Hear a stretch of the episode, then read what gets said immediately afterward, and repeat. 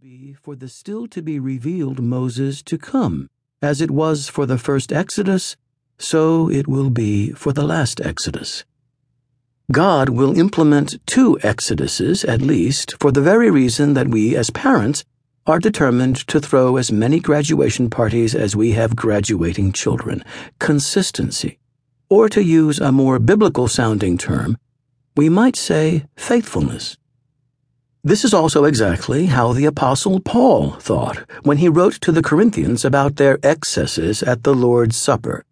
Speaking of the Exodus generation, Paul says that those ancestors had all drunk from the rock in the desert, and that that rock was Christ.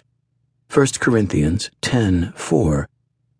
For the Corinthian believers, Paul argues, Christ again plays the role of that rock this time through the bread of the Lord's Supper. Did the disciples see differences between then and now? Obviously.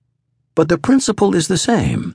What the God of Israel did for his people in the first Exodus reveals much about how God intends to operate in any subsequent God initiated Exodus. As it turns out for Paul, Jesus Christ is something like a new Moses, the instigator of a new Exodus. One step forward. In my book, The Exodus Revealed, I explored the historical backdrop to the most magnificent rescue operation in world history. In this case, Yahweh was the rescuer, Israel was the rescued, and Moses was the rescuing agent through whom this monumental event took place.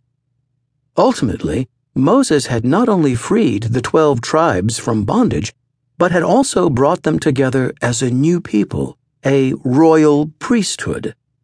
1 Peter 2 9.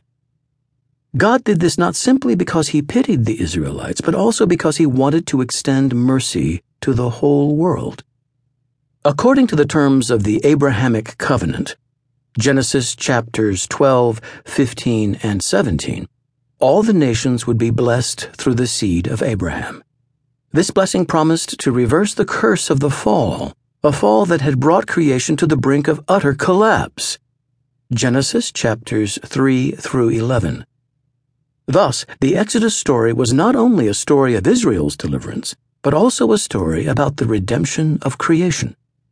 Most of us know the story of where and how everything went wrong.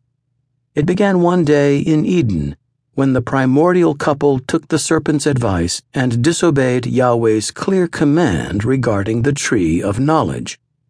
From there, things fell apart pretty quickly.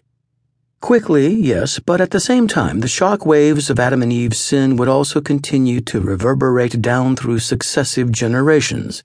Setting things right would take years, indeed, centuries and millennia.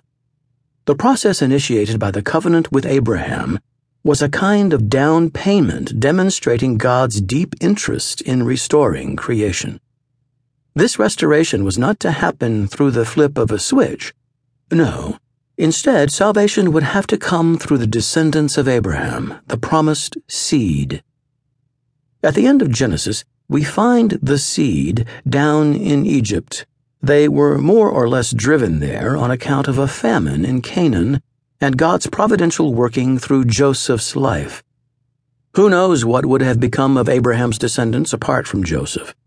But because God had more or less planted Joseph in Egypt, not just in Egypt, but in the very court of Pharaoh, his brothers and their kin were able to join him in a land that was well provided for, and so all Israel was saved, at least for the time being. Eventually, the Pharaoh who knew and respected Joseph died, and a new Pharaoh came into power, one who knew not Joseph. In time, Israel clearly, painfully so, was no longer welcome in Egypt.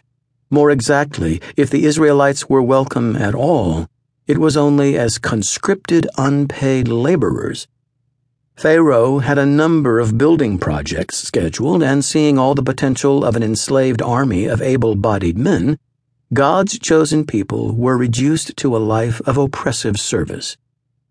Part of Pharaoh's hope in doing so was that the population of the twelve tribes would decrease, much to Pharaoh's